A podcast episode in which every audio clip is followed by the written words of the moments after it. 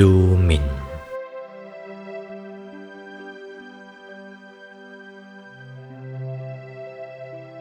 ส่วนเมตตาพรหมวิหาร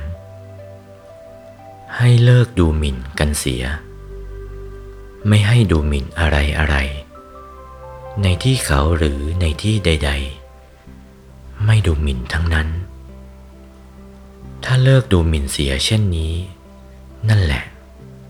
จะกลับเป็นคนดีกับเขาได้ บางที ดูหมิ่นเขา ไม่รู้ตัวว่าดูหมิ่นเขา ดูหมิ่นเป็นอย่างไร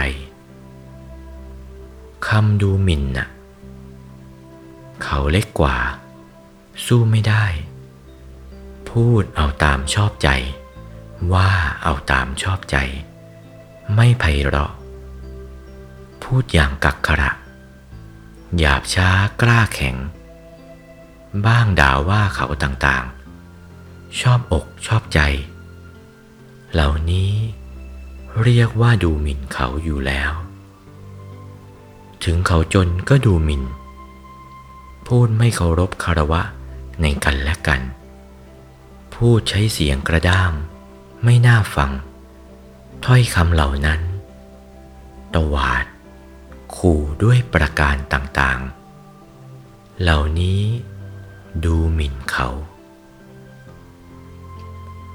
ให้ลักษณะดูหมิ่นเป็นข้อสำคัญนัก เขาจึงได้ยืนยันไว้ว่า เรือนยอดที่จะทำลายลงด้วยไฟไหม้นะเพราะไหม้แต่เรือนย่อยขึ้นไป กระต๊อบกระท่อมที่ปลูกอยู่ข้างๆเรือนยอดนั่นแหละ ไม้เรือนเล็กๆขึ้นก่อน แล้วก็ไปไม้เรือนยอดนั่น ฉันใดก็ดี แง่นี้แหละ ความร้อน เกิดจากชั้นน้อยขึ้นมาไม้เรือนยอดได้ เจ้าครองประเทศ หรือผู้ครองประเทศ จะได้รับความอับปาง เกิดปฏิวัติขึ้น ก็เพราะผู้ใหญ่ดูหมิ่นผู้น้อย หรือไม่ฉะนั้น ผู้น้อย เมื่อถูกดูหมิ่นดูถูก ด้วยประการใดประการหนึ่ง ก็จำเอาไว้ ได้สมัครพักพวกมากขึ้น ก็ลงโทษผู้ใหญ่ เหมือนในคอมมิวนิสต์บัดนี้ ที่จะเกิดลุกลามกันใหญ่โตเช่นนี้ เพราะ ผู้ชั้นสูง ดูหมิ่นผู้ต่ำ คนมั่งมี ดูถูก คนจน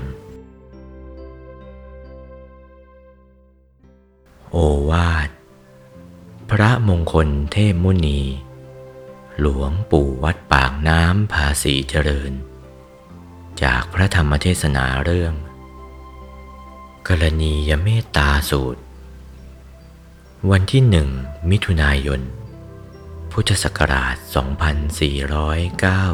2497